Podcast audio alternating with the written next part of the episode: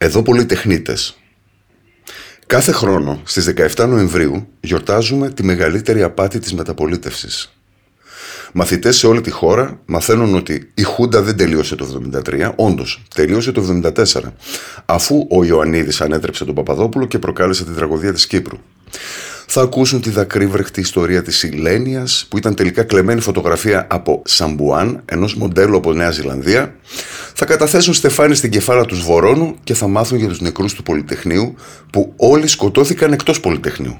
Τι δεν θα μάθουν; Την επίσημη άποψη του παράνομου τότε Κουκουέ για τους αγωνιστές του Πολυτεχνείου όπως την εξέφρασε η πανσπουδαστική η φοιτητική οργάνωση του Κουκουέ στο 8ο τεύχος της, καθώς το Πολυτεχνείο της χάλασε τα σχέδια για καπέλωμα του φοιτητικού κινήματος με την Αντιεφέ. Λένε λοιπόν.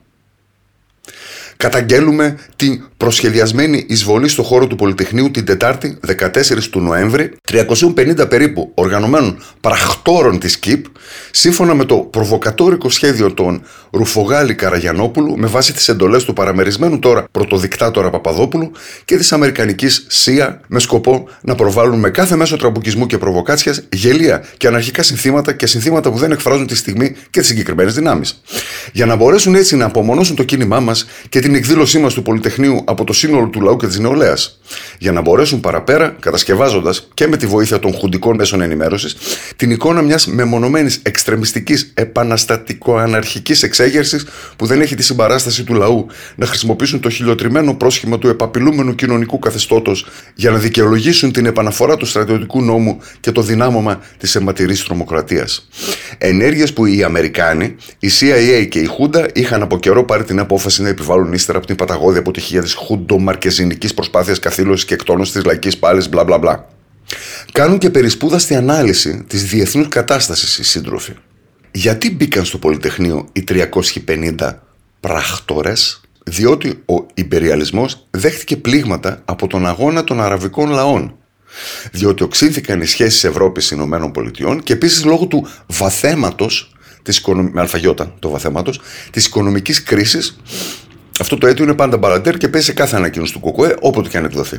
Για να αντιμετωπίσει λοιπόν όλες αυτές τις προκλήσεις, ο διεθνής ιμπεριαλισμός έστειλε 350 πράκτορες στο Πολυτεχνείο. Ανάλυση επιπέδου Κανέλλη και Κουτσούμπα. Σε μια κατάληψη του Πολυτεχνείου, σαν τις σημερινές, στην οποία όντως είχαν μπουκάρει και αναρχικοί, από τότε το συνήθιζαν, αλλά και φοιτητές από όλες τις σχολές της Αθήνας, και δεν ήξερες ποιος είναι ποιος και τι θέλει, οι κουκουέδες μέτρησαν 350 προβοκάτορες. Και επειδή έπρεπε οπωσδήποτε να το αποδείξουν, κατασκεύασαν έναν, τον φοιτητή της φυσικομαθηματικής Διονύση Μαυρογέννη, ο οποίος την Τετάρτη 14 Νοεμβρίου, στη συνέλευση της νομικής, με παρουσία και φοιτητών άλλων σχολών, πρότεινε παρά την αντίδραση της Αντιεφέ να γίνει πορεία προς το Πολυτεχνείο. Η πορεία έγινε και 350 άτομα από την νομική, που δεν ήλεγχε η ΚΝΕ, ενώθηκαν με τους φοιτητές του Εθνικού Μετσόβιου Πολυτεχνείου. Αυτοί ήταν οι πράκτορες της ΚΥΠ κατά την ΚΝΕ. Καταπληκτική είναι η καταγγελία που εξέδωσε η Πανσπουδαστική για το Μαυρογέννη. Τον κατηγορεί επί λέξει ότι πρόβαλε με τραμπούκικο τρόπο ανεδαφικά και προβοκατόρικα συνθήματα όπως «Επανάσταση λαέ». Στο Θεό σου. Τι συνέβη μετά; Το ίδιο που συμβαίνει στις καταλήψεις και τώρα. Άρχισαν οι μεν να συγκρούονται με τους δε και οι κουκουέδες να προσπαθούν να διώξουν από το Πολυτεχνείο όσους δεν ήλεγχαν. Το ξύλο που έπεσε μεταξύ των αγωνιστών το θυμούνται πολύ καλά όσοι δεν εξαργύρωσαν τη συμμετοχή τους στην εξέγερση ως πολιτικά αντίδεση της μεταπολίτευσης. Οι άλλοι το ξέχασαν. Κουκουέδες, αναρχικοί, ριγάδες, τροτσκιστές, εργάτες, όλοι εναντίον όλων.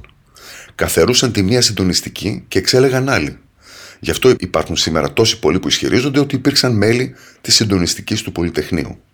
Μέχρι που επειδή κόντεψε να γίνει του Μαρκάτου, οι ζημιές που προκλήθηκαν σε κτίρια και εξοπλισμό ξεπέρασαν το 1 δισεκατομμύριο δραχμές της εποχής, με το δολάριο να αξίζει 30 δραχμές, η Βρυτανία ζήτησε την επέμβαση της αστυνομίας που κατέληξε σε επέμβαση του στρατού.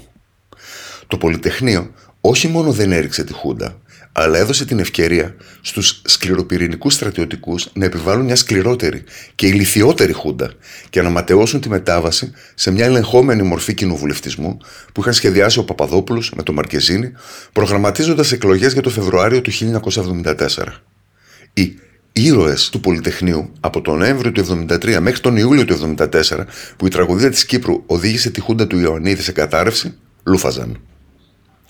Το Κουκουέ λοιπόν ήταν σφόδρα αντίθετο στην εξέγερση.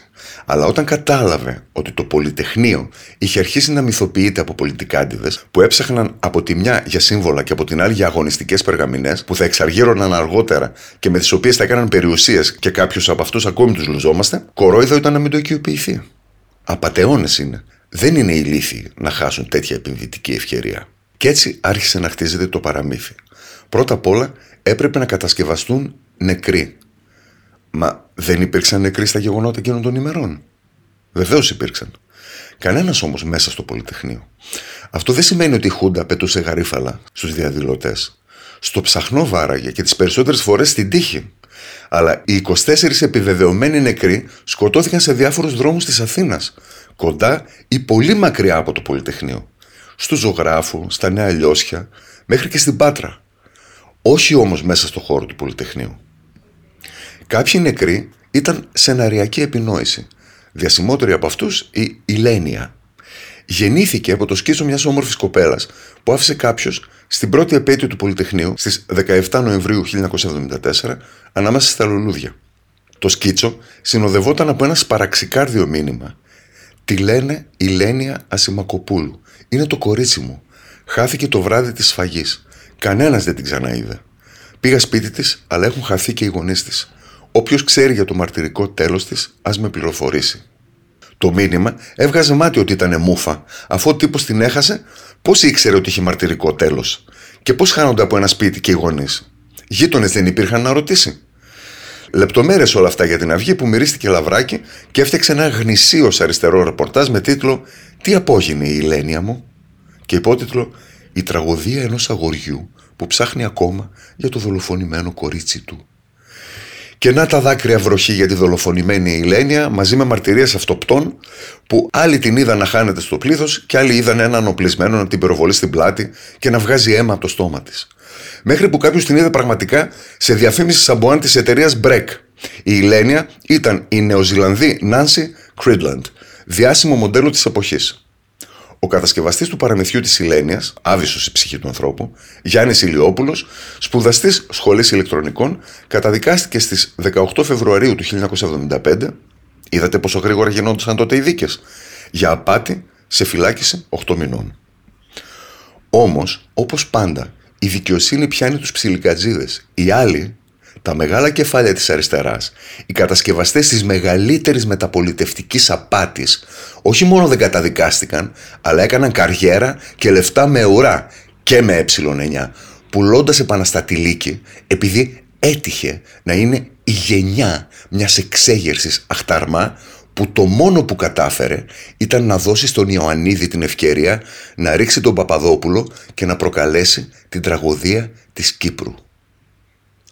Κάτι ήξερε το Κουκουέ και σαμποτάριζε την εξέγερση ως προβοκάτσια της CIA.